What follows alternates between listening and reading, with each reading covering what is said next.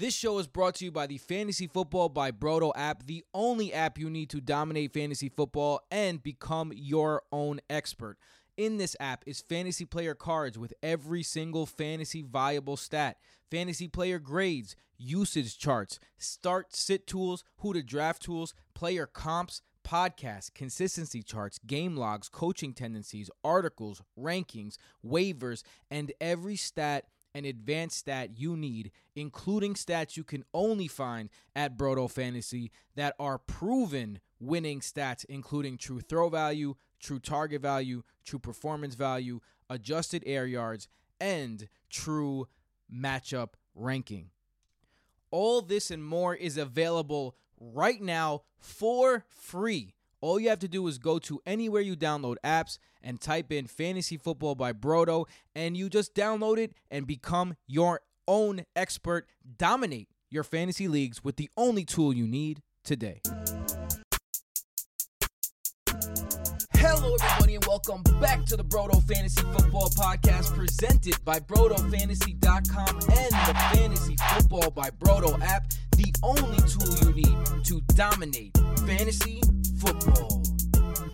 Week four is in the books, and we are back with the Monday Recap Pod. Hello, everybody. I am your host, Tim Petrov, here with my bro, the man, the myth, the legend, the lead fantasy analyst for Broto Fantasy and the Fantasy Football by Broto app.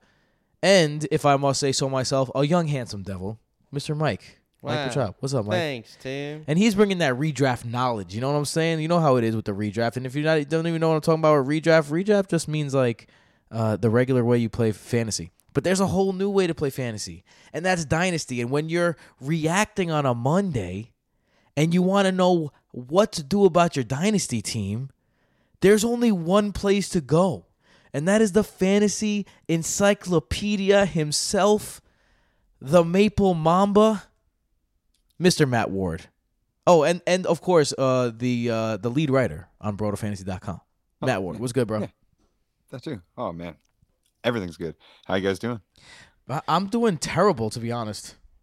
I need uh I need 25 and a half points from Cooper Kupp, so I'll uh I'll be sweating that out the entire podcast. So if you hear me go Yahtzee or fuck, that's why. Yahtzee. Yahtzee. Um. I was uh, as you guys know, if you're if you're listeners, but if you don't know, we are watching the Monday night game live as we give you this uh, recap pod. Right now, the uh, the 49ers are up seven three. The last touchdown was Jeff Yep, Wilson 7-3. just ran in a 32 yard touchdown. So that's where we are in the game. If you hear us going crazy, uh, that's what's happening. Uh, yeah, and also I just want to say R.I.P. last season. Um, as you guys know, it's week four. And on the Brodo Fantasy Football Podcast, we like to tell you week four, that's it. We have enough sample size for this season to stop referring to whatever the, the hell happened last season. All right, it's over. Last season's over. It's time now. And also, week four is where the Brodo exclusive stats like true throw value, true target value, um, defensive, uh, true defensive matchup, defensive points over average, things like that this is when they really start to stick. This is when they really start to become those weapons that you win your fantasy football league with. And the only place to get them is at the Fantasy Football by Brodo app. You, I, I, I'm not going to tell you all about the app already because you already listened to it in the beginning of this. All right, the magic of editing. Um, but what I am going to tell you about is patreon.com slash Fantasy because we love our patrons. And if you want to support the show, it's at little, as little as $3 a month. I was just telling Michael he was a very good host on Thursday. I missed Thursday. But one thing he didn't do was he did not mention all the extras that we can get on Patreon. You were way too short with the advertisements, Michael. I totally mentioned Patreon. But you, you mentioned Patreon, but you didn't Several mention times. you didn't mention all the add-ons. So, Michael, tell me what's one thing you can get in Patreon.com/slash Fantasy? You could get the DFS cash optimizer lineups. Oh, what's another thing you could get, Michael? um access to the Brodo Bros at any point of any time in the messages. Michael, as you uh, as I beg you to speak a little louder. Um, Michael, what else? It, it- No, Tim, no. I'm done talking. With you t- making me always change my uh my voice level these days. um, I, for some reason, you're just incapable of keeping the mic in one in All one right, place. Here it is. It's staying like this folks. Enjoy it. Keep your keep your level of uh, whatever you're listening at. Just keep it right there. Well, while you're listening too, you can listen on the app, and uh, and you get an extra podcast you can listen to that Michael runs. Yes, the extra podcast. Yes, the extra podcast, Waiver the, podcast. the waiver pod, which is going to be on tomorrow. We try not to give away too much waiver stuff on this episode, but obviously you're going to hear some stuff about some guys. There's some interesting waiver guys this week that I think if you're playing in a league that's not full of sharp sharps, if you just got a few sharps and you, and they got good teams and you got some uh you got some people who are maybe a little amateur. Um, this is one of those weeks where there's a couple of guys that aren't maybe the obvious guys on the waiver wire, uh, but they're like second in line, and those guys might be the first in line. That's all I'm gonna say about that. A little teaser for tomorrow. Bro, uh, Brodo, Patreon.com, excuse me, slash Brodo Fantasy. Ooh, the Broncos are signing Latavius Murray off the Saints practice squad. I literally just got Murray that right scored a now. touchdown yesterday. Huh? I guess they demoted him that quick, huh? Yeah. Davis Murray scored a touchdown yesterday. That's insane. He was like Yeah, the, the Saint- he was one of the main ball carriers. It's the, I, I could tell you why the Saints do that, and they do that more than any other team. The immediate demotion to practice squad is because they're consistently over the salary cap, so they actually can't keep Latavius Murray on the 53 man Ah. roster And unless they want to pay him, and they don't want to do that. bro, this, Matt's already fucking dropping gems. It's like how many minutes are we into this? Five minutes. Already got a gem. Uh, and I, I committed a cardinal sin, ladies and gentlemen. I am I apologize in advance. I just said some, a news piece without listening to Donnie H, and everyone knows it is not due- Wow. news time until Donnie H has spoken. So Donnie H, speak. Those stories and more in just two minutes. Stay with us. Thanks for joining us this half hour. I'm Don Harrison. Around the world in 30 minutes. This is Headline News. Oh yeah. Uh, all right. So first piece of news um, is that uh, Latavius Murray to the Broncos, and I was kind of alluding to the Broncos situation uh, when I was talking. I'm not gonna lie. It's it's funny that that happened immediately while I was alluding to maybe one of the Broncos running backs that you may not expect to get some burn. Uh, might be a good waiver wire pickup. Do you think Latavius Murray is worth a look for any reason? Michael, what do you think? I'm not gonna go pick up Latavius Murray. Are you kidding me right now? No, is my answer. Yeah, really? I, okay. I thought it was a little bit worth more than that. But what do you think? Are, are you gonna are you giving Latavius Murray any sort of time of day, Matt? no, I'm I'm with Mike, um, and I'm not really all that interested in. Uh, now I'm just going to ruin your, uh, you know, future. I'm not all that interested in Mike Boone either. That's the guy I wasn't trying to say, man. What the hell, Matt? Yeah, Way to I'm way to, way to give away the ending. All right. Um. it's true. Uh. Yeah. So let's get into the next piece of news because the next piece of news is absolutely devastating. Javonte Williams, one of the bright young stars in the Yeah, NFL. the fact that you started with Latavius Murray for Broncos running backs Well- and not Javonte Williams is disrespectful. it just literally, it just literally Well, broke. Correlation. There's Right, correlation here, Mike. and it like So literally ju- just broke. It's the reason that they're signing Latavius Murray. right. That's for sure. So Javonte Williams Disrespect. out. Man, first of all, I was I was thinking that Melvin Melvin Gordon would be available on some waiver wires. He's available in twenty percent of leagues, so that's something, but it's not nothing. Um, but it's not. It's not. He's not available in a lot of leagues. So if you were rostering Melgo, and now you are in this situation, what's your future outlook for Melgo? Michael, let's get the redraft for this season, and then we'll talk about um, Matt his uh, maybe his dynasty value going forward. So, Michael, what about what do you think? Yeah, I mean, I think Melgo's obviously going to be the, the main guy in that backfield now. It's not going to be Mike Boone, but I think it's going to be similar to the Javonte Melvin split um, for Melgo and Boone now. I think they know that Melvin Gordon isn't a workhorse type of guy anymore. Um, and I don't think Melvin Gordon wants to be that type of workhorse either, um, who's just getting the ball 30, 25 times a game at his age. Um, that's why he re-signed with Denver. Like he liked the uh, he liked being a part of that committee that he had with Javonte Williams.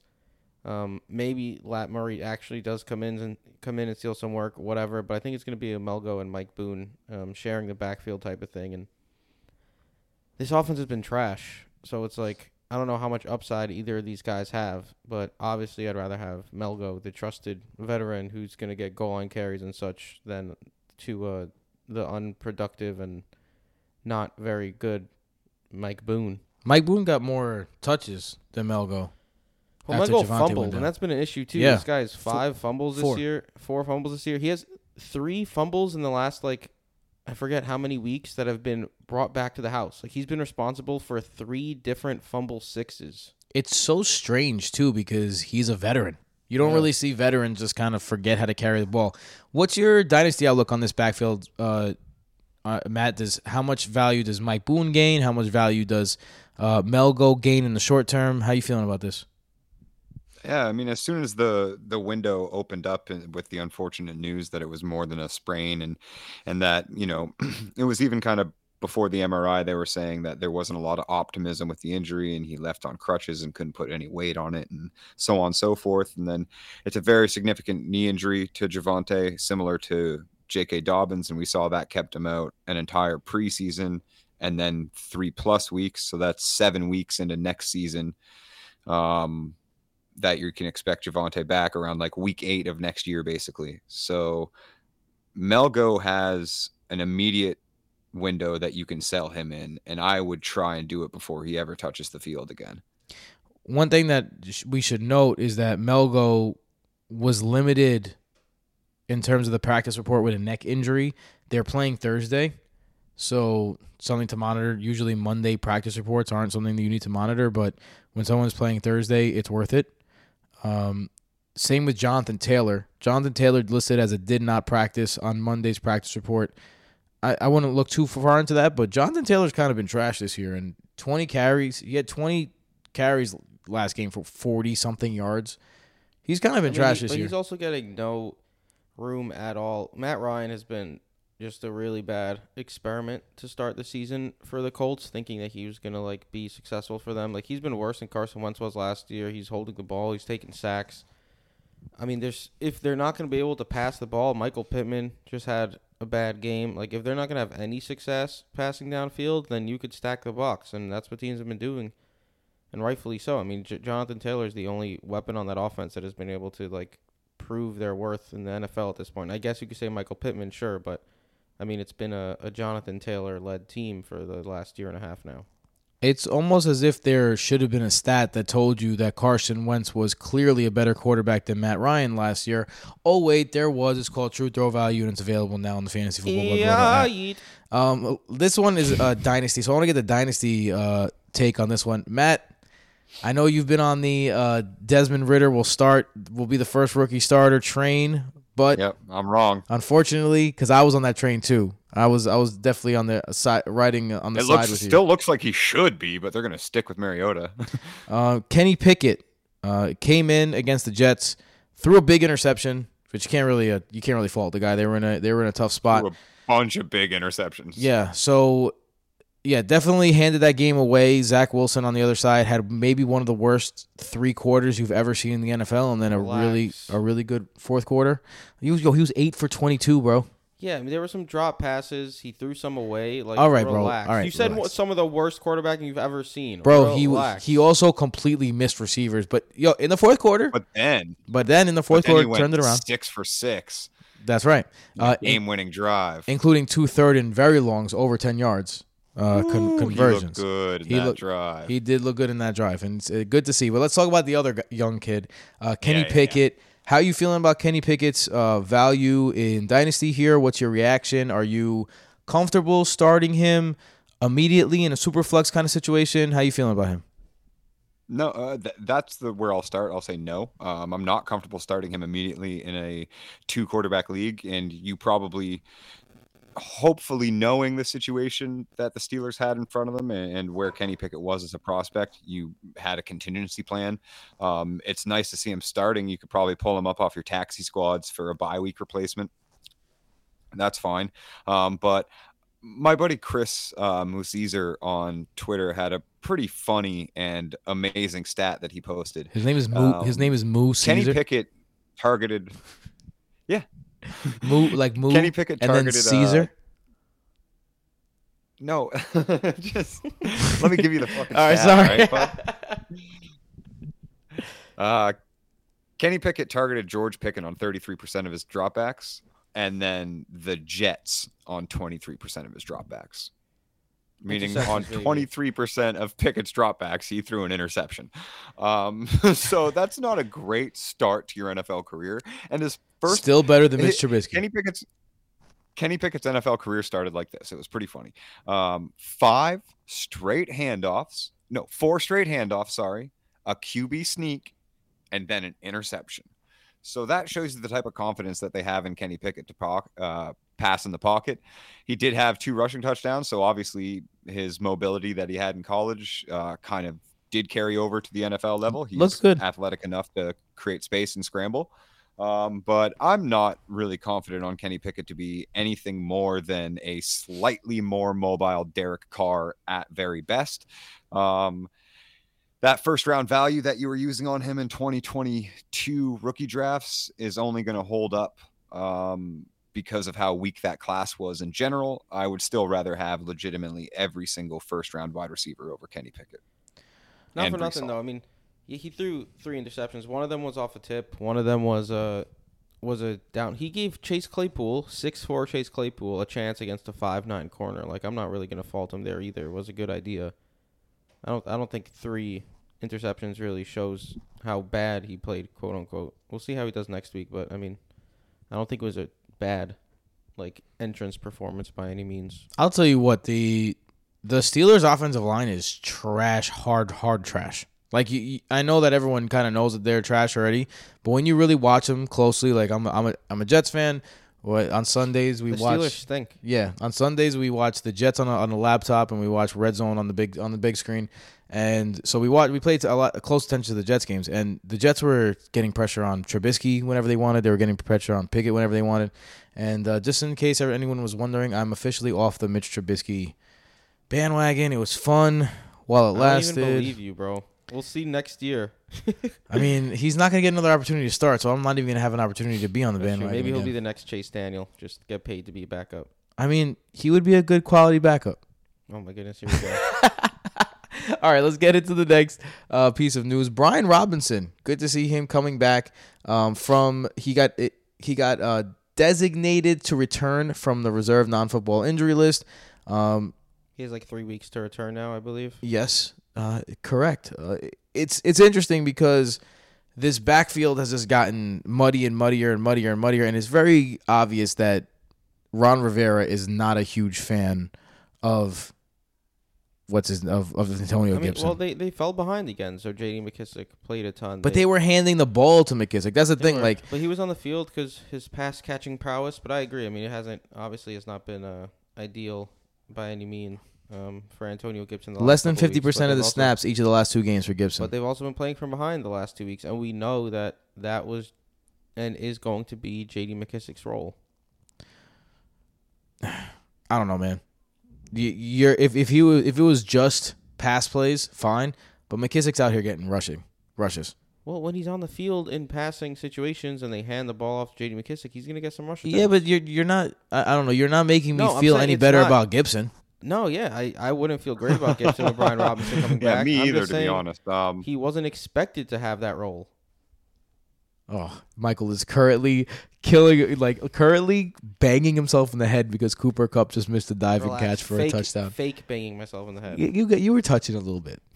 Uh, Matt, what's your sound like a crazy. What. What's your view on Brian Anderson? If you had him in, in Dynasty, what's his value? I'm really happy to see the kid back. You- You obviously have to see a little bit of it on the field um, because of the prospect profile doesn't tell us it's an incredibly high hit rate for running backs, and he you know spent an extra year in college and needed the fifth year to have any sort of relevance. Um, I've talked kind of negatively about him in the past, and it, it's hard to do so because now it's just exciting to see the kid back on the field in, in general. Um, dynasty value, it, it's going to hinder Antonio Gibson uh, again, just from an opportunity standpoint, Yeah. because I think they're going to want to see what they have with Brian Robinson, whether it's good or bad. They're going to give him a little bit of a run and a little bit of a burn to see if he can help that team ascend to a next level when the offense has looked pretty good to start the season. A little up and down, yeah, but but decent. They had, you know, and their wide receivers are really clicking, and Wentz looks good enough to kind of run the offense correctly, Uh, not the um, last so to speak. weeks. Yeah, yeah, yeah. I mean, well, I mean, it's still that's still a function of Ron Rivera. It, it, Wentz, I guess my, my point to that is like it's not like Wentz is really turning the ball over at a high rate. Yeah, and he's had a, a pretty a pretty good, you know, been able to uphold three different wide receivers for fantasy relevancy. Speaking of one of those wide three different points receivers, in the season. Speaking of one of those wide receivers, Jahan Dotson. Speaking on Monday, uh, head coach Ron Rivera. This is according to according to Roto World. Head coach Ron Rivera said Jahan Dotson could be out a week or two with a hamstring. Ugh, that's tough. Uh, Jahan Dotson was putting people on notice. One of Matt's uh, favorite um, sleeper, a definite sleeper, uh, a guy that he thought was being disrespected.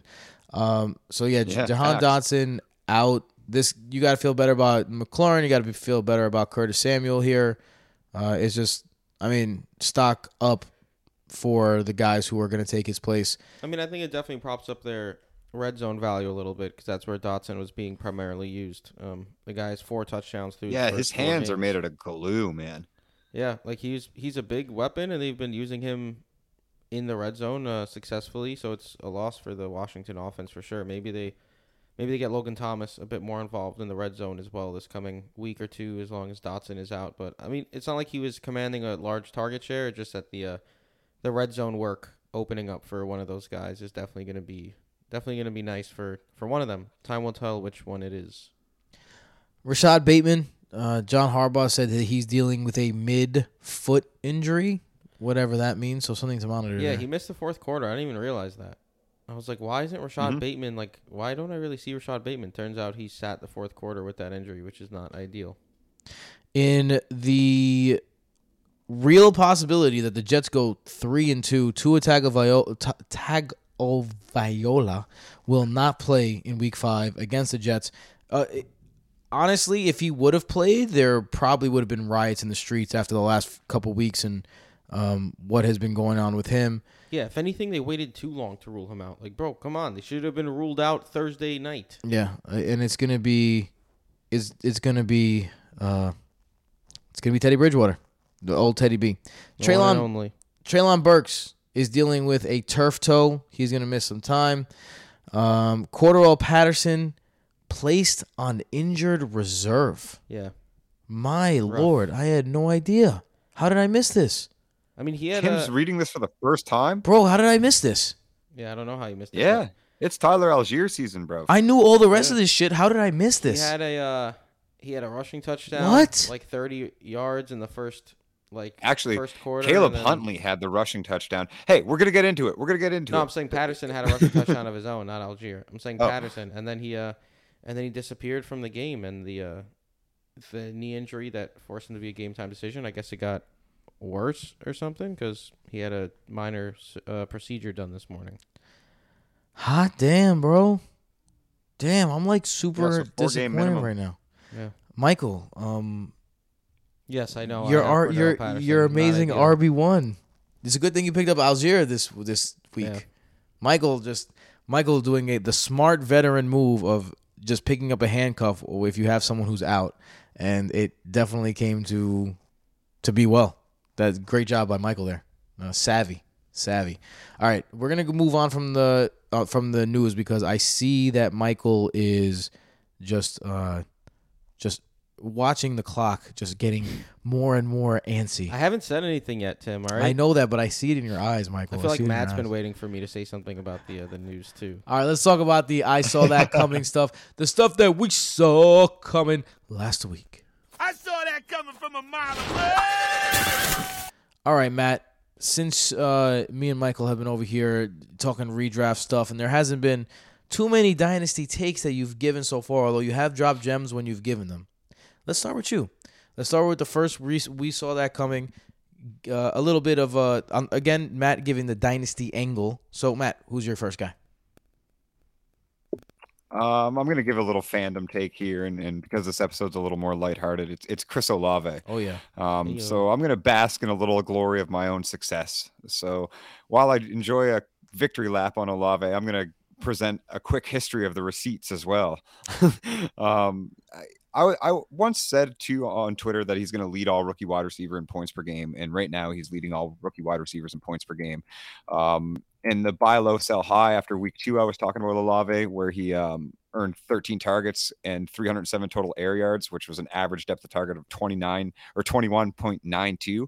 That's the highest single game total of any rookie in NFL's next gen era, and a cum- cumulative air yards total is more more than any player recorded in that this season, and still is the record for that, and it's third all time in NFL history as well. Holy So moly. after that game, yeah, after that game, it was kind of pretty obvious that maybe the production wasn't there, but this guy's the number one buy in all of Dynasty. And then I doubled down on that buy window in the same week uh, in the True Value report with his true air yards total, which was leading the league at the time and still is leading the league currently, um, and tripled down in unusual suspects. Um, when I was citing his insane rookie target share over a three game window and his 23.7 point per game game.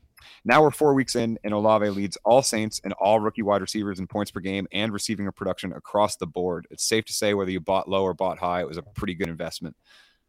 Dude looks solid. he looks like a great player. Even with Andy Dalton. Yeah. The only the unfortunate zone. thing is, and, and I mean, there, there's certainly some narrative base too. One of these games is without Jameis Winston, i- is with Andy Dalton. He just continues to earn a ridiculous target share, a ridiculous amount of yards downfield, a ridiculous amount of true air yards. Um, is capitalizing on a huge true air yard share as well. I- It's it's kind of unprecedented to see him use. I, I said that he was going to be like a DeVonta Smith esque rookie season, um, and you could probably value him similarly going into the second year before the season started, and it it's even better than I expected. It's going to be tough for the Saints with the way that they're losing games and playing right now for them to have a relative quarterback not having any draft picks. But Olave looks like he's quarterback proof, and he's also playing next to two guys that are like career 25% target air, target share earners. So Speaking of Yo. quarterback proof, Deebo Samuel is an absolutely insane human being. Deebo, uh, you're gonna definitely see this in the Holy highlights by the time you you watch this. Deebo just just ran over a few people on the way to the end zone on a 57 yard touchdown reception. Uh, Deebo like a Samuel, four baby. yard screen. That that's beautiful. That's beautiful because Mike, I'm playing Michael right now, guys, in the Beat the Bros Broto League, and I'm currently whooping this man, whooping him, Man, what are you gonna do? One fifty six to ninety six, whooping this man. Win some, lose some. And this one you lost. All right, stay great. Let's get into um, my first guy. I'm gonna go next. We saw that coming. Austin Ekeler. I was not on the preview pod, but I told you on the stock down segment that I'm not out on Austin Ekeler yet. But if he did not tear up the Falcons, I would start being out on Austin Ekeler. Luckily, I do not have to be out on him because Austin Ekeler absolutely tore up the Falcons to the tune of 31. 31.9 half PPR points. That is 13 rushes for 60 yards and two touchdowns, six catches on seven targets, and 49, uh, uh, 49 receiving yards and a receiving TD. Three touchdowns for Mr. Austin Ekeler. Finally, the dominant performance that you have been waiting on. So Austin Ekeler was the I saw that coming. Actually, in my rankings, Austin Ekeler was ranked as my number one overall player this week. I actually missed. It wasn't the right right. Uh, it wasn't. He wasn't the number one overall player, but it was very nice. I was actually playing against Miles Sanders. That fuck. So it didn't even matter that that Austin. I I lost. I had the third highest score in the league, bro, and I and and Amon Ra is out, and I lost because this dude was starting Pierce and fucking Sanders. Not for nothing, he had CH on his bench as well. This guy had running backs going wild all over his team. Yeah, he did. Anyway, Michael, what's your uh what's your next one? My uh, my first one, Tim. This one has to be up here because he was my Grand Slam smash of the week, and I said don't not bet on Justin Jefferson for a third week in a row. Yep. Justin Jefferson in London, ten receptions, 147 yards, a rushing touchdown to boot. Uh, 26 half PPR fantasy points. He returned to being Justin Jefferson even after a slow first half. Um, he reminded everyone that he is a star in this league and that he needs to be targeted continuously. I saw on Twitter, and sometimes I see things on Twitter. I'm like, oh, I need to cite this and say it on the pod, and then I completely forget to. So sorry, whoever tweeted this. Um, I don't know who you are, but apparently Marshon Lattimore hasn't allowed more than three receptions, I believe, in his um, in his coverage over the last like year or so. And uh, Justin Jefferson had nine catches on him yesterday. Just like I like me and Matt said on the uh, week four preview pod, Marshon Marshon Lattimore is, is great against guys like uh, Mike Evans and such, but Justin Jefferson's speed might be a little much for him, and Justin Jefferson was able to have his way. Okay. All right. Let's get into number two. We saw that coming. Number two. Matthew. I'm going to give a little honorable mention before I get into my deeper one. And the honorable mention goes to the snap share that Rondale Moore and Greg Dortch had in Rondale Moore's debut. Moore opened up this his 2022 season on a limited snap count, according to Cliff Kingsbury, and still played 86% of the offensive snaps, which was 65, and had a 15.6% target share. Um, and yeah, no, his production wasn't that great. and hopefully that's going to come when Kingsbury finally takes his head of his ass. But Dortch played just 36% of the offensive snaps, 27, and only had one target. So I hope you guys sold on Greg Dortch while you could. Is Greg And Dortch then is Greg Dortch a drop candidate? Yeah. a hundred percent. KJ, Yeah, like I said, something that else that me and Mike were bringing up is is as soon as Rondale comes back, Greg Dortch's snaps are just going to disappear, um, and that happened when Rondale is still like a limited participant in practice and on a limited pitch count. So now next week with three full practices because he didn't get hurt and he's doing better and you know did have a decent target share in his opening day just couldn't do much with it. Uh yeah it, it's over for greg dortch but the biggest i told you so is the hat hanger from the preseason and i'm going to keep banging this doorbell and banging this door um it's tee higgins i received a lot of pushback when i ranked tee higgins as a top five wide receiver in Dynasty this season. And through four games of the 2022 season, Tee Higgins has 20 receptions for 315 yards, averaging 15.8 yards per reception and two touchdowns. He's averaging 15.9 points per game, which is what Ja'Marr Chase is also averaging 15.9 points per game. Um, but Chase Man had three balls. consecutive games bef- below 13 PPR points. Chase has 25 receptions for 293 yards and two touchdowns. Okay, so here's the most interesting thing about all the data points that I just listed. Tee Higgins didn't play the first game. he played 26 snaps. He missed the entire first week after being in concussion protocol after the first drive, or the second drive, rather. Um, and he's out producing Ja'Marr Chase on a per game and season long basis with more yards and more receptions and the same amount of touchdowns than, than Ja'Marr Chase has with one fewer game. So like like what are we doing here? I don't know why people were so hesitant to rank two players that are just phenomenal individual talents with an incredible upside of production that has been proven through consecutive games that they can both earn targets alongside each other with a quarterback that is on the rise. And Burrow hasn't looked that good. I think this is kind of closer to what his career norm is going to be rather than the explosion that we saw in his sophomore season, which is fine. It's more than enough to support two top five wide receivers. And I'm not going to go as far to say that Higgins is a better prospect receiver or should even be valued higher than Chase as an asset in Dynasty, but I am saying having him ranked as a top wide receiver might not even be high enough. Bang bang. The the Tee Higgins propaganda from Matthew Ward continues. Tee Higgins is this man's. Hey Matt, you shaved. You Yeah, you trimmed the I'm- beard. I'm- nice, looking good, man. Yeah. Nice. I'm fresh climbed. Nice. Um, let's uh get into my second guy, the man, the myth, the legend, the king, uh, Derrick Henry. I mentioned last time, this is the time of the year where Derrick Henry starts getting going, and this year he's catching passes. And if he continues to see this pass catching work, he's going to be a fantasy cheat code. Last week he put up a big week.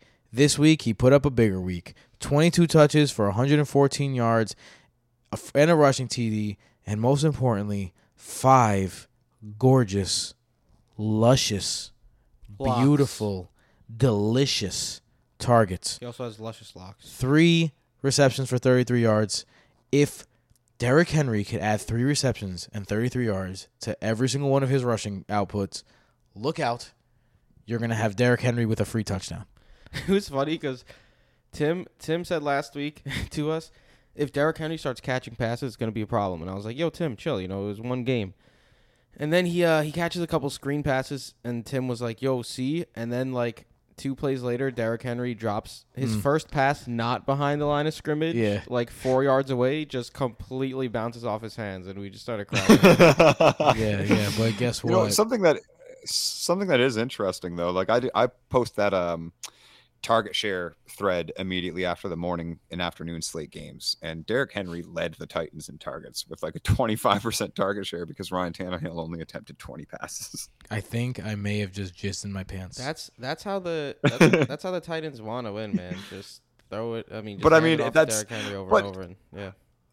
I've always been a guy like I'm a target share guy. Guys, people should know by now if they listen to the pod, if they follow us on Twitter, any of that, like if they're new listeners, I'm a target share earner truther. And I don't care what your A dot is. A dot doesn't matter. Deebo Samuel's proved that. like A dot doesn't matter. But what does matter is just opportunity. And whether it's coming from, you know, two yards behind the line of scrimmage. Like if Derrick Henry could catch five passes two yards behind the line of scrimmage and get a full head of steam, like look the fuck out.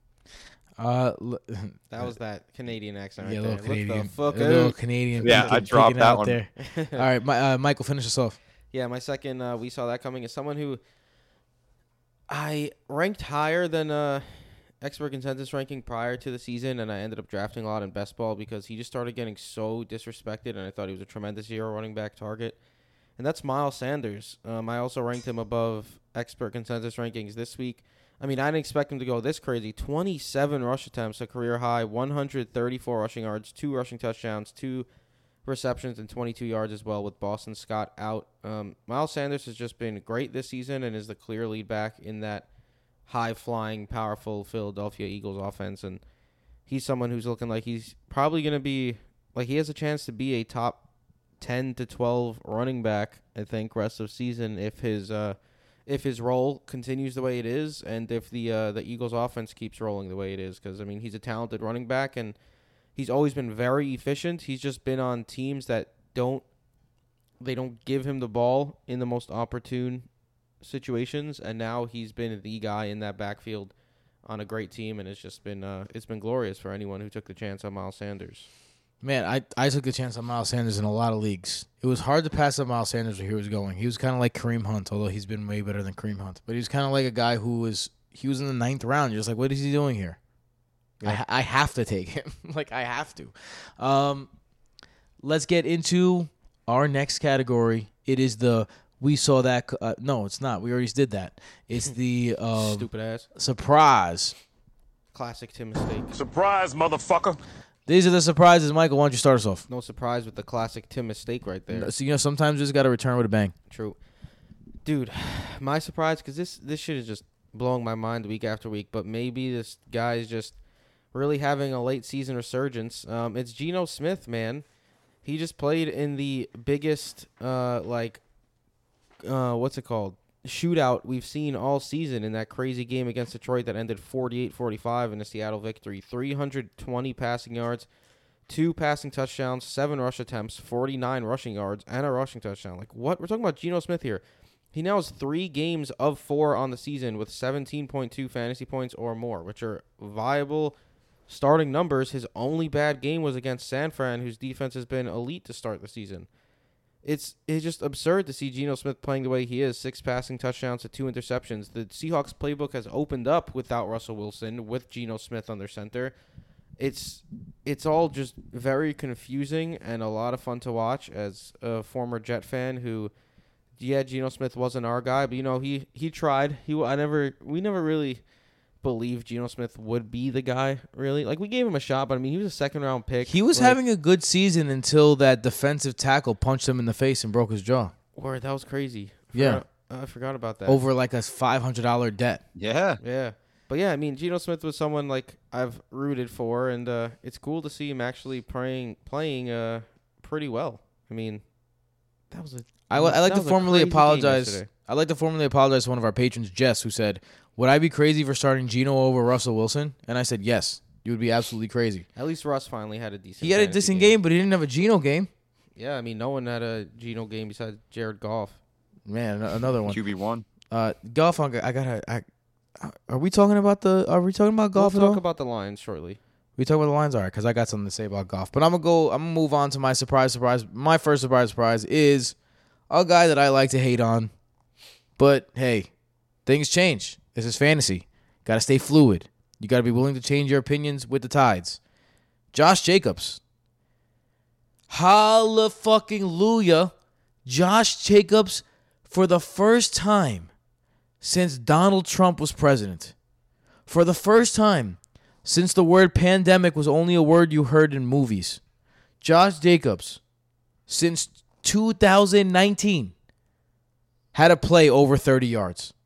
He had a rush for 43 yards this week. It was one of 28 rushes on his career high 89% of the snaps for 144 yards and two rushing TV TDs, six targets, five receptions for 31 yards through the air. In the beginning of the year, I was very, very, very concerned that Josh Jacobs was going to be forgotten in this backfield because he had not been good the last couple years. Turns out he just needed some coaching because he's been pretty good this year. He's still been inefficient, but he's been getting better and better and better, and it seems like he gets better and better as the game goes on as well. And if you're getting 28 carries, man, you're getting 28 carries. You're getting five receptions. This guy touched the ball 33 times and scored you 33 half points, uh, to 33 points in half point PPR. Um, Josh Jacobs definitely a surprise, surprise, and could be in the could have been in my stock up section, but I was just so surprised he made a, a play over 30 yards. I had to I had to put him in my surprise, surprise. Uh, Matt, who's your first uh, surprise, surprise? First uh, dynasty surprise, surprise, but I guess it could have also been a I saw that coming or I told you so. Is is Rachaad White? Uh, Fournette's looked kind of old and ineffective despite his ridiculous opportunity share. And I mean, I guess his opportunity share is part of the reason why it's exposing him for being kind of old and ineffective. He's got an opportunity share above 75% this season, but has only had the one top 15 performance. Uh, the Buccaneers are two and two, and I've been saying all along it's only a matter of time before they realize that they have a six foot one and 220 pound supercharged James White for Tom Brady's last hurrah. Um, and Rachaad's just sitting there in the backfield, ready to take over a larger role and, and, and, probably take over a starter's workload. Although I don't really see that coming until year two. Um, but he was able to thrive as a high upside asset, even in a committee backfield, as we saw in week four. The opportunity share finally began to switch. Uh, Tampa Bay only ran the ball six times, but it was 50 50. Uh, the Chiefs took an early lead, so they kind of abandoned the run game. But then Rachaad White caught five balls for 50 yards. Um, on five targets. So he also had 300% more rushing production than Fournette, which I thought was a really funny stat. It was six yards because Fournette had minus three on three carries. Um, but also, Rachaad White was the inside of the five yard line back um, and scored the goal line touchdown. So he played 100% of the Buccaneers' final two series to finish the games out when the game was like within 10 points. Um, and was also the first play called to him on the offense. Uh, he had the first reception of the game after fumbling on the opening drive, which to me kind of says that like they want to install confidence in Rachaad White, not take it away. Um, so I think things are looking up and up and up for Richie Clean Shoes, as I like to call him. Interesting. What about what? What's your take on, on that? Clean Shoes. What's your take on that in Dynasty? Because I mean, in uh, redraft, because I may so, know someone who's been stashing him on his bench. What do you think, man? Me? What's oh? I thought you were asking Mike because he's No. the you know the redraft pro here. Uh, I mean, same thing, man. Uh, It, it's probably gonna come up on the waiver pod that Mike's doing, but I would consider Rachaad White like a higher upside waiver stash than any member of the Denver's backfield that wasn't on rosters already, aka Melvin Gordon Oh baby, oh baby. or even Tyler Allgeier or Caleb Huntley in deeper dynasty leagues. Um, I mean, Caleb Huntley might be a name in redraft leagues as well. Don't it, that, But- that, that, that, that. No. All right, Michael. uh, who's your uh, surprise? Surprise. My second surprise surprise, I told you I'd be bringing up the the Lions is T.J. Hockenson of the Detroit Lions. Look, I know Amon-Ra St. Brown was out, D.J. Chark was out, D'Andre Swift was out. But damn, this team still put up 45 points. T.J. Hockenson, eight catches, 179 yards, two touchdowns, and a two point conversion. Had one of the top 10 tight end performances ever. Wow. For someone who people was like basically considered a bust, I guess, based on like his draft value. Um, tremendous game when they needed him to step up, which was great to see. Um, I don't think you have a top ten game ever by accident. So T.J. Hockenson, clearly a talented guy, but um, dude. J- another seventh funny most seventh most fantasy points in the history of the tight end position. nuts, nuts. Yeah. Another funny stat: Jared Goff has now been a quarterback in three of the top twenty highest scoring games ever in NFL history. Whoa. Jared Goff just has a Wow. knack for putting up big time points in big time scoring He games. looks good this year. apparently, he does, and that offense has been He looking really good with the offensive line, just absolutely, just keeping Goff from any sort of trouble for like the vast majority of games. He's another one, Jared Goff. Two games this year with uh, over twenty six fantasy points. The other two, 16 and fifteen, um, which is a little less compelling, but he's showing But still he's showing upside, man. Yeah, especially in uh in good matchups. So next week he gets he gets New England, which I mean New England has given up some points, but I don't know if I don't want to play him against New New England. They just- Whatever. That's that's for next week. But yeah, Jared Goff, T.J. Hockenson. I guess they could go as a duo in this one. It's just been a surprise, surprise this past week. Really, just not missing a beat without Amon Ross Swift or Chark. They lost uh, J.C. Jackson and just uh, spawned a brand new shutdown corner uh, that had a great game last week. Let's um Jalen Mills. um Jared Goff I feel like was so overrated that when he came back down to earth people underrated him because they expected so much more of him to begin with and the expectations were way too high that when he had an off uh, had a f- couple off seasons uh, from the heights that he actually did reach it seemed like a bigger fall than it was because people overrated him so much to the point where he's got underrated and you think about, you know, Matt Stafford won the Rams a Super Bowl, and that was obviously a win for the Rams. But if you think about the return that the Lions got, the Lions got draft picks and they got a viable starter who can win them games and put up points. So you, know, good job by the Lions there um, to to make a good trade. Um, let's get into the second surprise. Surprise! Uh, I'm gonna I'm gonna make it quick. My surprise surprise was that again, we talked about Matt Ryan, um, and his his lack of weapons, his inability to get it there. But one thing Matt Ryan has always done throughout his career is hit the tight end with passes, particularly in the red zone. Um, he's made he made Kyle Pitts the best rookie season in a long time. He's made Austin Hooper uh, into a thing. He's he supported Tony Gonzalez for the, the end of his career. He um, there's one guy missing in the in the middle that used to play for the Colts. White tight end that he made good. Jacob Tamme. Jacob Tamme, yeah. Jacob. Tamme uh, was was a, a quality, productive player for the uh, Falcons. I feel like I'm missing one too, but he makes his tight ends go. The only problem is you never know what you're gonna get because last week the two touchdowns went to the giant man wearing 81. Uh, I mean, I'm sorry, wearing 80, and this week it went to the giant man wearing 81. Um, and they're both big, giant humans that are ridiculously large. And this time it was Mo Alie-Cox uh, surprising us with two touchdowns uh, and having himself a day. So My Mo Alie-Cox. large share of Mo Alie-Cox best ball teams, glorious. That sounds glorious. Yeah. I sat Mo Alie-Cox in Scott Fish.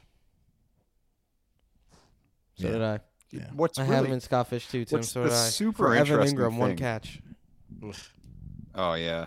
Go ahead, Matt. The Set super interesting thing fire about that stat line is Ky- Kylen Granson also finished in the top 12 tight ends. He did. He had another. He had another good game too. Just that Fire. with the same the same week, the same week that Mo Alie-Cox finished with 38 fantasy points. Well, Matt Ryan sucks. Matt Ryan has sucked for the last, the better part of the last five years. I I I contend that Matt Ryan sucked when he won MVP. Hey, what's Tim good for? Hyping up Mitch Trubisky and shitting on Matt Ryan. Look, I I didn't hype up Mitch Trubisky. I told you he sucks, and Matt Ryan has sucked. I, I like I said, I think he even sucked when he won MVP. I think it was a Ky- that award should be on Kyle Shanahan's shelf, not on his shelf. Um, let's go to the my next one. Oh no, that was my next one. Uh, Matt, who's your next uh, surprise prize? That's uh Jameson Williams. I mean Josh Reynolds. but that's kind of the that's kind of the dynasty spin that I'm bringing here is like the Lions offense is playing at a truly ridiculous rate and it has a lot to do with their number 1 ranked offensive line and their last place ranked defense. Um, yeah, even without their three main weapons in the passing game, Swift, Chark, Amon Ra, um, Hockenson went crazy, and Josh Reynolds had a really nice game. He had seven receptions on eight targets for 81 yards and a touchdown. Um, they're scoring over 35 points a game and allowing over 36 points per game on defense. There's not going to be any major trades or signings for that team as they are in a rebuilding phase this season. So things are probably going to look very similar and potentially worse as the season wears on and some injuries crop up.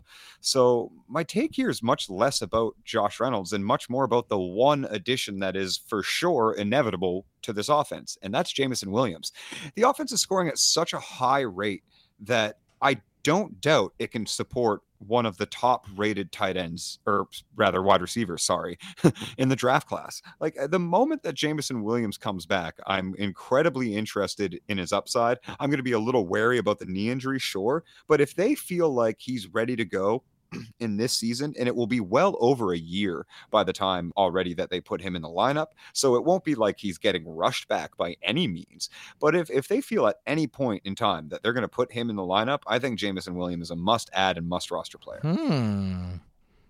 That that's the the redraft side to it. I mean, obviously he's going to be had in dynasty, but I think buy low is now. Buy low is now before any of those he's a limited practice comes out because you never know when that's coming and it's soon. It's it's been very close to a year from surgery and recovery. He did do some athletic testing in the off season and things like that, so he was been capable enough to practice. I think his rehab's being kind of kept under control because the Lions know what they have here.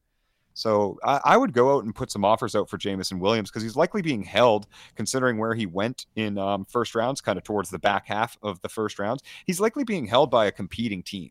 Um, so that's somebody that I would aggressively push veterans um, if you're in a rebuilding phase, veterans towards a uh, competing team and try and get Jameson Williams on your roster right away. JMO. I like it. Uh, not a fan of Jameson Williams in uh, redraft this year. I think. Uh, I mean, you don't know what's going to happen in the I second don't know. half. Banking on a rookie who's coming up. No, off an but ACL I, I mean tough. that's why I said like if they say at any point in time they're going to put him in your lineup, I think it would be fool foolish not to add him off of waivers. yeah, I mean, or if you have an extra IR spot to have him stashed there. I currently have him in my IR, my IR spot in our home league. Yeah, it's foolish not to have him there. Michael, who's your running backs in your home in the home league now that Cordarrelle Patterson's down? J.K. Dobbins, and Tyler Allgeier, baby. Oh, that uh, sounds like Tim was shitting on my running backs, and then Dobbins and Patterson both scored both touchdowns scored like touchdowns legit right after. right after. yeah. Um. great. Anyway, uh, let's get into. you also oh, no, failed to I mention forgot. that I have Kelce, Yeah, Kupp, and Chase. Tim, all I- right? I yeah. Okay. Congratulations. Did you did you say all your surprises or what? Yes. All right.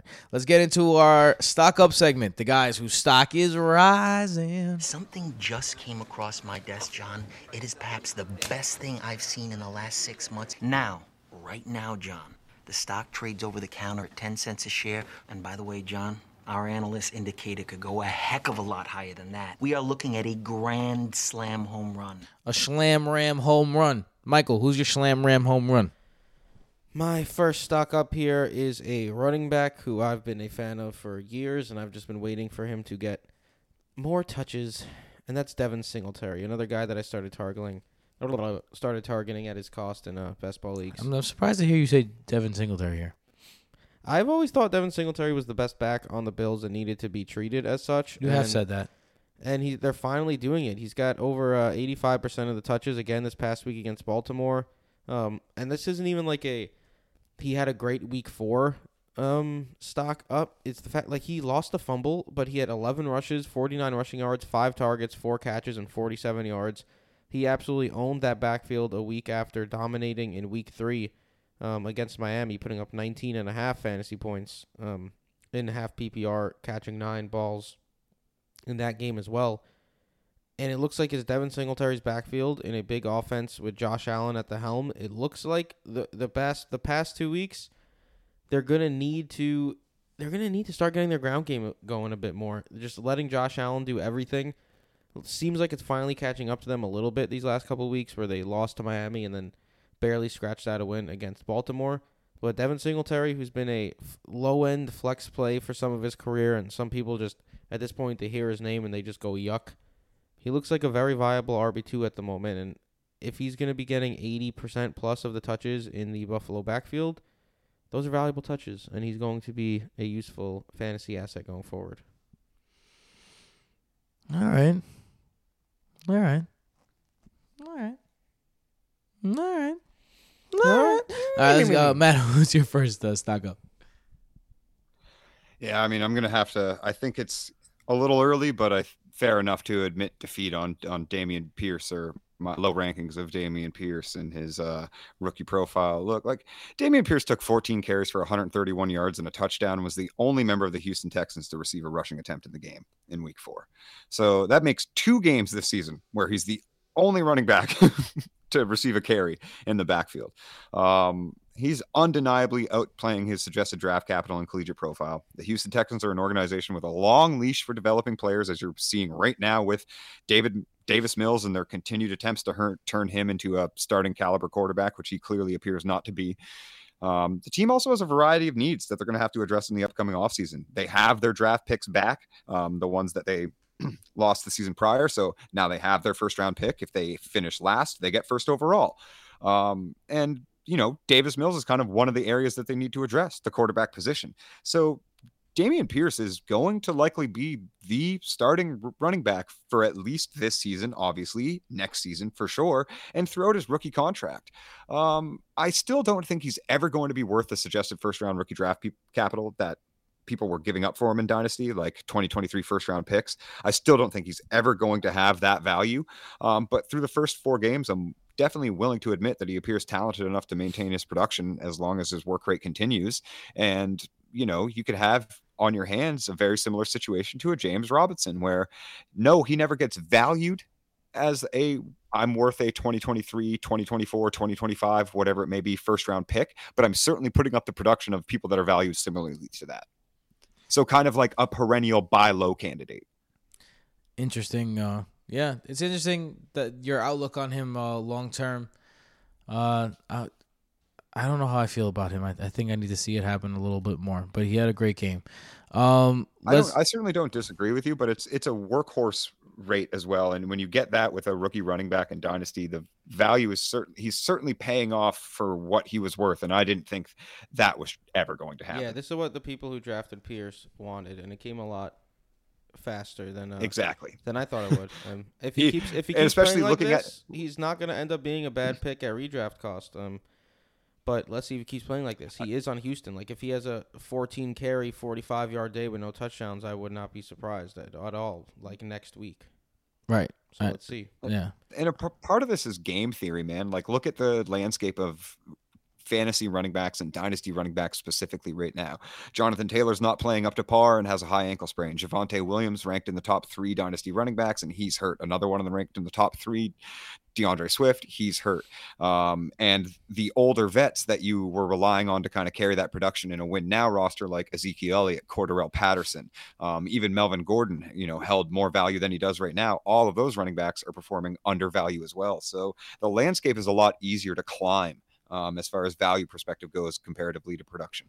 Someone who's uh, producing on value, but people were expecting him to go undervalue because his starting quarterback got hin- injured. Stock my stock up is CeeDee Lamb, baby. Nice. Uh, my hat hanger this year, eighteen point seven points in uh, half PPR points in back to back games. Um, a receiving touchdown, ninety seven yards on eight targets and six receptions. He has not taken a step back with Cooper Rush. If anything, he's taken a step up. Although, I mean, only, he only played with Dak for a half. But with that being said, uh, you have not lost what you thought you were going to lose when you had CeeDee Lamb. I remember the uh, I was listening to a podcast and they were talking about who would you trade CeeDee Lamb for, and someone said they would trade him for Adam Thielen. I was like, yo, relax, relax, bro. And you know, like Matt likes to say, and Matt has turned me, uh, Matt and Cass combined have turned me more into a target share guy than I used to be in the past. Because uh, you know when you when target share is a great stat in season, and then Matt basically, uh, I mean uh, Cass basically confirms that it's sticky uh, after a certain point, then you get Matt's uh, theory that you know targets are earned and not given, and not uh, and they're not rolled out for you. And uh, CeeDee Lamb is earning his targets right now, and you gotta love to see it. And his upcoming schedule is why his stock is up as well. He gets Philly week six, uh, facing Darius Slay, so not the greatest matchup, uh, but that's a Sunday night game. Uh, but it but that's sandwiched in between the Rams and the Lions. The Rams have been the second best matchup for wide receivers so far, and Detroit has been the seventh best matchup for wide receivers. Detroit right now giving up the most uh, points in the NFL. So uh, good, good stuff for upcoming for CeeDee Lamb. Stock up, Michael. Who's your second stop up? Stock up. My second stock stock up. Running back, New York Jets, Breece Hall. Look, Breece Hall, 17 carries this past week to only nine for Michael Carter, and six targets to only three for Michael. It's Carter. happening. The first time Breece Hall really established himself as the lead guy in that backfield, and he scored that um, uh, rushing touchdown at the end where he powered through and got the ball over the um over the over the goal line to Win the secure game. the win for the Jets. Six targets, only two for Not 12. secure the like win, bro. To take the lead. Yeah, to take the lead, to, basically to secure the win. There was like 15 seconds left. There's 40 seconds left. I'm, maybe I'm bugging. I feel like secure the lead means like you had the lead and then you secured it with an extra like score. Whatever your heart desires, Tim. Either way, he won the game on a handoff from two yards away, and uh, yeah, he's looking like the lead guy in that backfield. He already, even as a rookie, week one, not great, 7.1, but since then, 12.5, 12.2, 14.8, very playable in the RB2 or flex spot. And I don't think, I mean, if that's his floor at this point with the with the way the Jets offense is looking, it's no longer a ha ha laugh at the Jets in fantasy anymore. Zach Wilson had a great fir- fourth quarter, and it, people forget it was his first game back. They just like to laugh at the Jets and Zach Wilson, but he turned up when they needed him to. I think uh, Breece Hall has a lot of upside. All right, Matt. I gotta love the Breece Hall love. Breece Hall, my guy. Got him in like eight leagues. Uh, Matt, who is your uh your second stock up? I might ruin the the waiver pot a bit here, but it's it's the Falcons' backfield. Um, unfortunately, eh, Patterson is going to be placed on IR. He's going to miss at least four weeks at the minimum, and this opens up an un- undeniable avenue for Tyler Allgeier and Caleb Huntley, who both looked like serviceable serviceable options um, in the Falcons' win over the Browns. Uh, Allgeier was more effective. He took 10 carries for 84 yards, whereas Huntley found the end zone on one of his 10 carries, netting 56 yards total. Uh, Allgeier took an outlet pass for an additional 20 yards, so 104 scrimmage yards on 11 touches. That's pretty damn impressive. And Huntley had no targets at all. So the upside in the Cordarrelle Patterson role looks like it relies to Tyler Allgeier there. Um, and the Falcons' offense is just a mess right now. So that's obviously a downgrade to everybody. Arthur Smith can't even scheme up simple touches for his two unicorn receiving talents and Drake London and Kyle Pitts. He's running the football till the levee breaks, whether it does or not. And you can expect more of that moving forward. So both of these guys are serviceable and going to see quite an uptick of value. I think Caleb Huntley is going to be the hottest waiver wire ad in dynasty leagues because I, I shared a picture on Twitter and I'm in a lot of dynasty leagues with a lot of really sharp players and he's essentially unrostered. So he will be the number one waiver wire ad in dynasty leagues this week. And I think he's probably worth a good percentage of dynasty um, waiver wire budgets. I like that because I'm going to be facing off with you for him in, in one of those leagues, or maybe two, or do, are we in three, two or three? Um, Yeah, we're in a few now, buddy. yeah, uh, one of them uh, doesn't even count.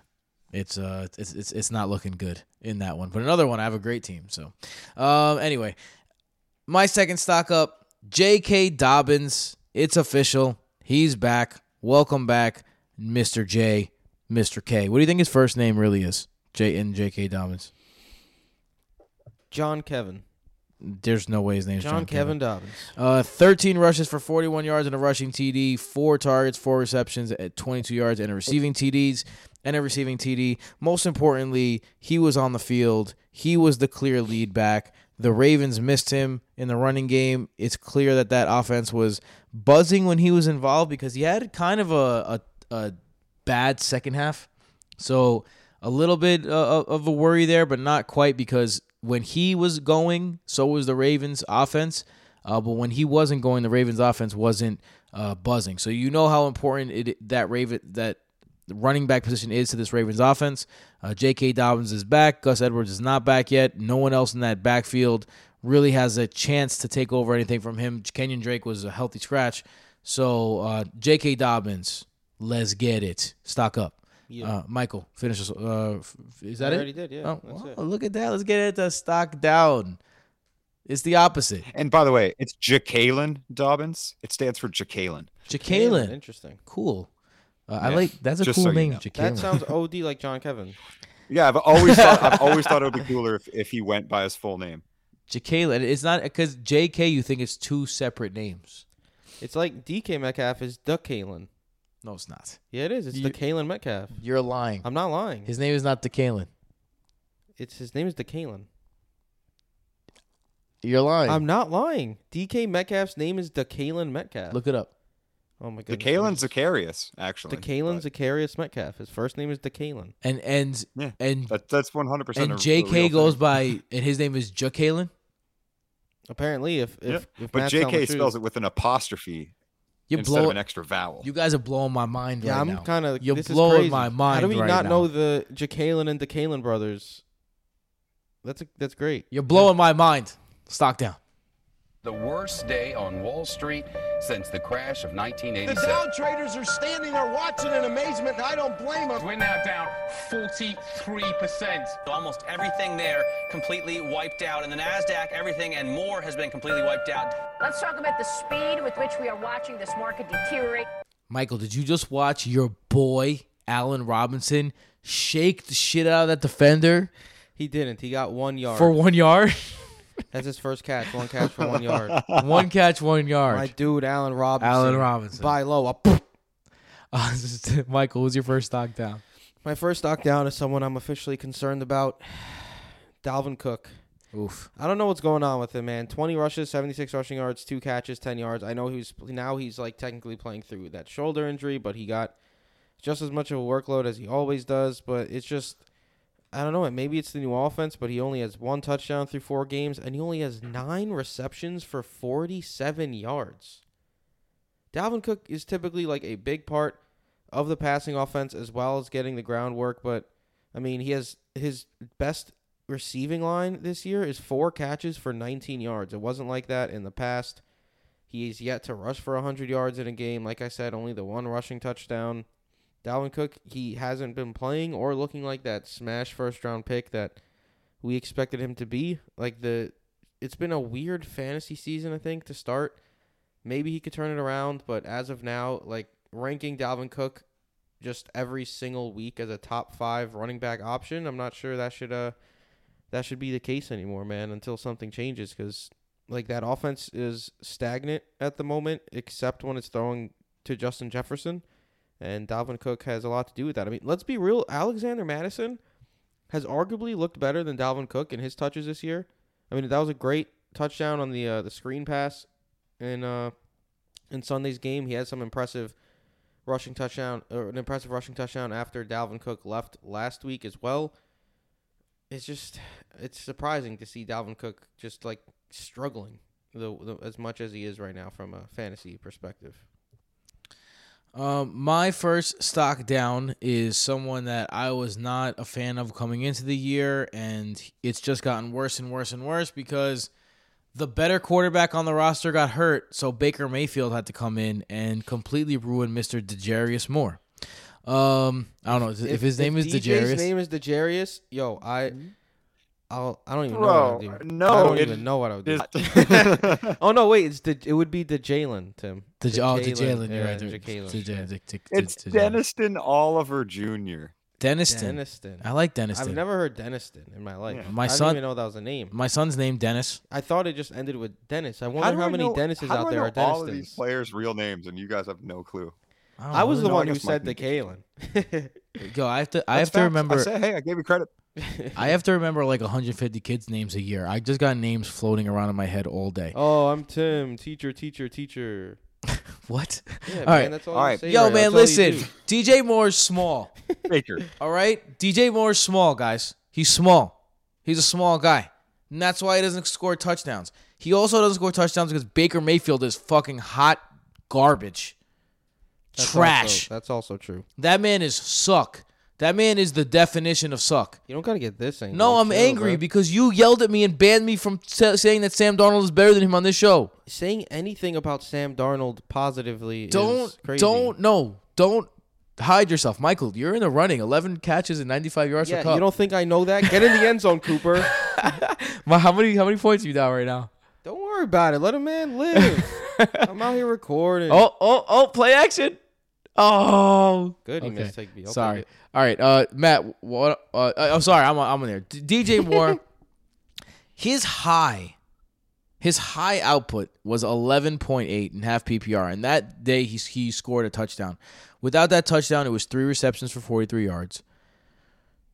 Two, a recep- one reception for two yards against New Orleans in Week Three. Last week against Arizona, who's been a very very susceptible uh, secondary. On 11 targets, only caught six catches for 50 yards. In Week One, uh, three catches for 43 yards. He's been getting into the into the like he's been getting some jet sweeps, but not enough to keep his fantasy viable.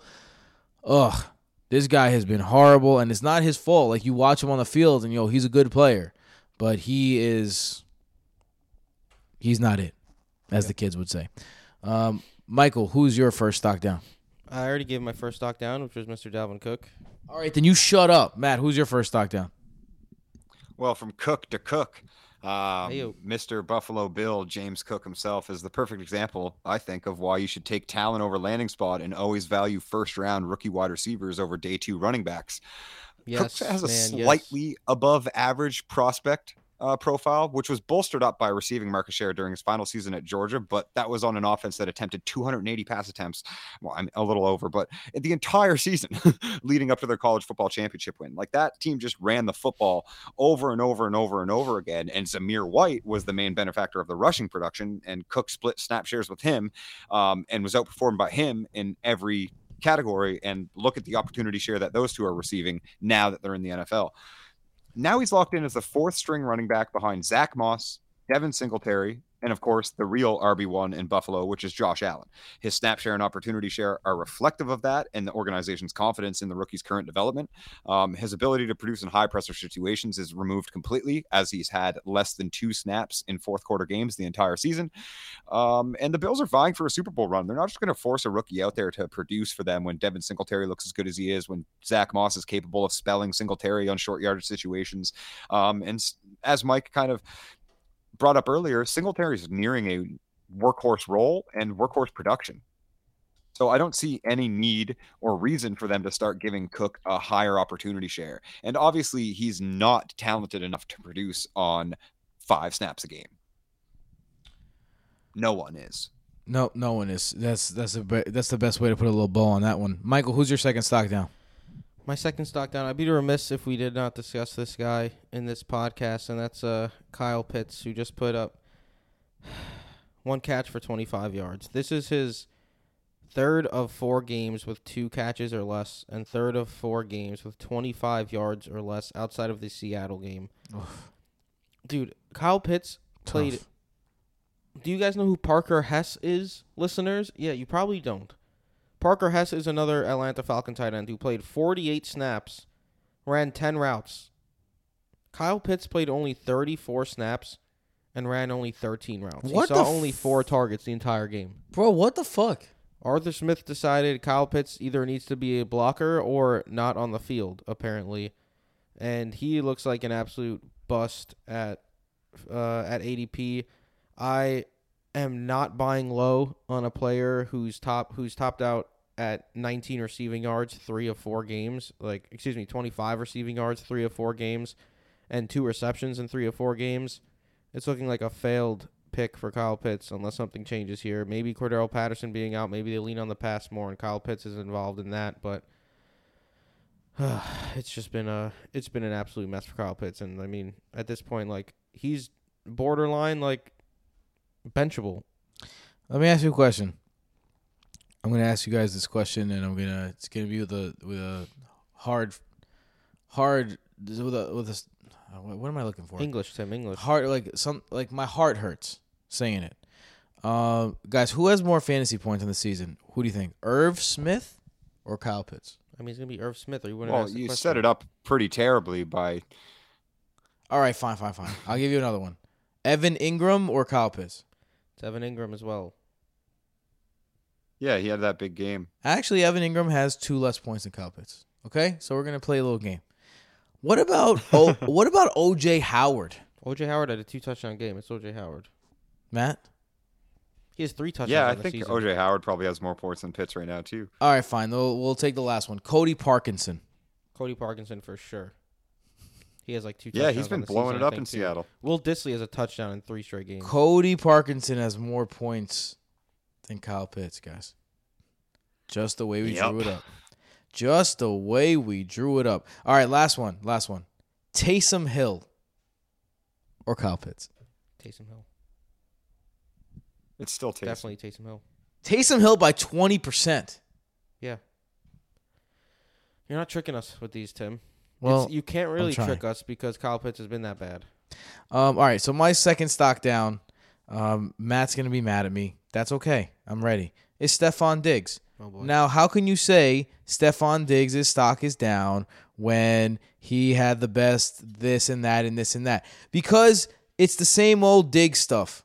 Okay? Yes, he had an amazing week one and week two, but he faced Miami, he faced Baltimore. These are two beatable defenses, and he was shut down. He was taken out of the game. Uh, he was out game plan. They they they're dropping back fifty times, and look, Stefon Diggs is getting the looks. Eleven targets last week, but only six targets this week for sixty-two yards, and this has been his mo his whole career. Um, he started off hot. Josh Allen started off hot, and we started thinking, hey, maybe this is the year where he takes that leap. I know I was. I, I traded for Stefon Diggs. I have him on my on my uh, league of record team, my home team. I'm I'm all I'm all about Stefon Diggs, but you can't sugarcoat the fact that the man is up and down, and it seems as though the guy who was flying sky high and the most the most points ever can remind you again that he is volatile. So that's why his stock is down. All right, Matt. Here's why. Here's why the denominator always matters because those six targets led the team, and those 76 yards led the team, and he had seven receptions for 76 yards, which led the team. So denominators matter, folks. He's He still the earning the most team, targets, and that offense has been up and down. The Bills lost those games. Like, Yeah, fine. Shut the fuck up. fine. I mean, the fine. denominator matters, man. I mean, they they won that they won the game last week though. They didn't lose. Yeah, this that- it was the But close one. Yeah, the- but Which- the Miami game. they- Which, they by lost, the way, obviously. shout out to us. We were at a part. We were at not, not really a party, but there was a gathering of people watching the games, and Jason was like, "Yo, right now the Bills are plus Eight hundred. plus seven plus seven fifty. Uh, So plus seven fifty, because they were down like two touchdowns. Could Put a quick bet on that. Made a little made a little squ- squattish. Fire. yeah. Made a little squattish. Um, Matt, who is your last stock down, bro? I'm not going to say his name. I'm I'm I'm going to give you a little bit of a guessing game, so to speak. All right, let's. Um, because this guy in his first year ever had 35 receptions on 62 targets, which was a 10.9% target share. That ranked 93rd in the league as a rookie. it is. He ran 454 routes. He had 599 yards. His yards per route run were 82nd at 1.32. He Can't had caught me. seven touchdowns, 8.6 points per game, which was wide receiver 66. And then the next year, he regressed with 284 routes, only 549 yards, six touchdowns, 7.9 points per game, 35 receptions again on 63 targets for a 10.9% target share, which was 87th.